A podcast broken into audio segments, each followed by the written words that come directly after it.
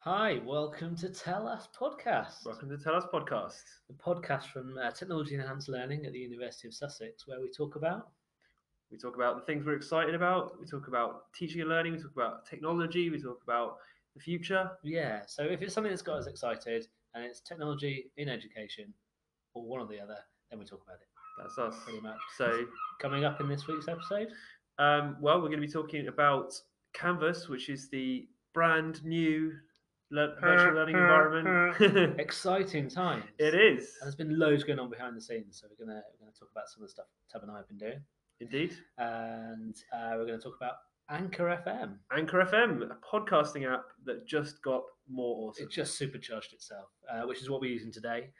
And uh, we're going to talk about 360 filming. It's something we've talked about a bit before. We've, But we've been experimenting, haven't we? we have. Uh, so I'm Dan Axon. I'm Tab Betts. On with the show. Let's go. It's time for Canvas. Canvas VLE from Instructure. Uh, the time is coming. It's come pretty soon. Yeah, It's been a rapid process, hasn't it? it has. So we're in the process of replacing our virtual learning environment. It used to be Study Direct. which was based on Moodle. Um, for those of you who are, who are familiar with virtual learning environments or VLE, um, you'll understand that this is no mean feat. It's a big Uh, deal. So not only are we onboarding several, you know, tens of thousands of users, but we'll be train, training thousands of staff as well. That's right. And uh, so it's. I mean, a lot of people think of it as just a place to put files, but really, it's a. It can be a hugely interactive environment. It's it's a place where you can actually co-create all kinds of different materials and Yeah, interact and stuff like that. absolutely. And uh, there was a recent LTHE E chat on uh, Twitter uh, on Wednesday night this week that talked about alternatives to the VLE. And most of that need was coming from the fact that VLEs don't do the things that a lot of good web uh, applications now do, such True. as uh, WordPress or Padlet or things like that. Uh, so what we're able to do with Canvas is actually bring some of this stuff into uh, the VLE and actually have it as a really great, proper, true learning environment that's online. So what are some of the things it can do that we're really excited about? Well, I'm excited about the my probably my favorite thing about it is the way it could potentially democratize learning because so it's it's designed as a, sort of like a series of pages and those pages you can set them so that anyone can edit them so the students can edit them teacher can edit them and you could actually make the whole module like a co-created project Brilliant. There's such an uh, opportunity for collaboration, isn't there? Uh, and within that as well, peer assessment. There's some fantastic tools for that. yeah what kind of stuff are, are the, can we use around peer assessment We can do um, you can do anything around peer assessment. So you can create groups really easily and have students work together in groups, and um, and then actually feedback on their own work using a really great sort of uh, rich content editor. It's called without going into too much jargon.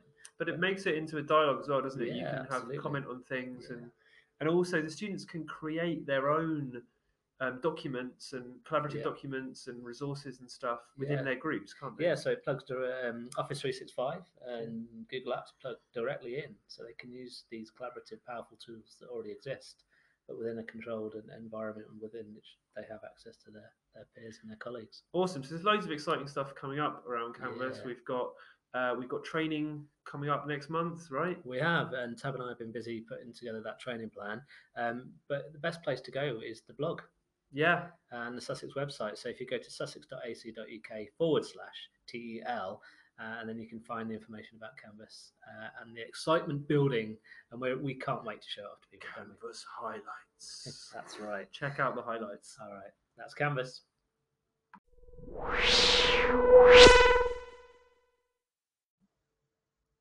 So, item two this week is uh, Anchor FM. Anchor FM. We've talked about it before on the podcast a while ago. We have, and we've kind of fallen in and out of love with Anchor, haven't we? We have. Well, it, it it's changed several times. It's gone through several iterations, and it's been completely different beast each time. So yeah.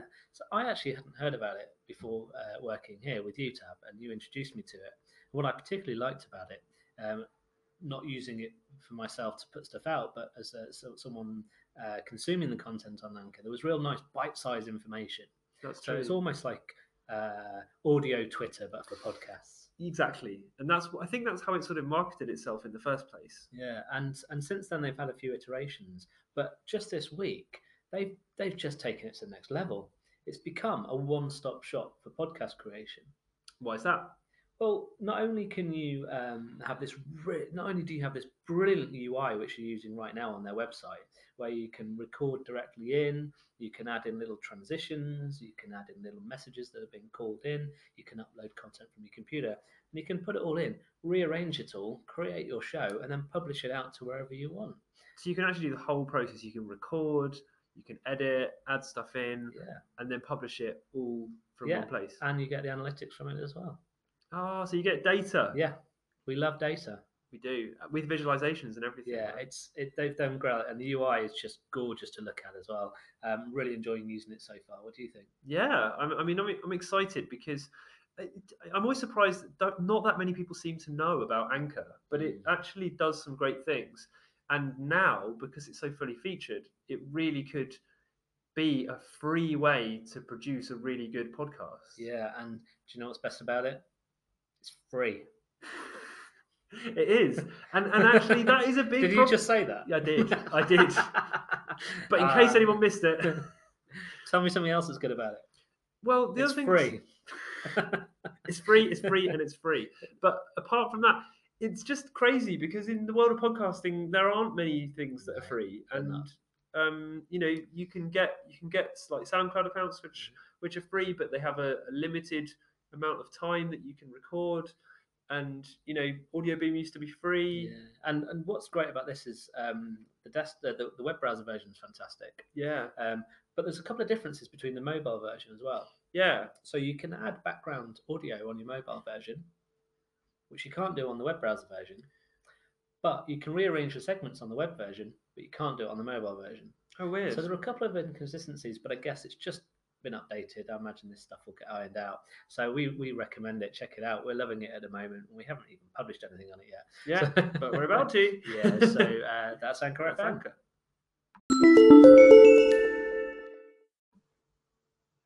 So 360 degree filming.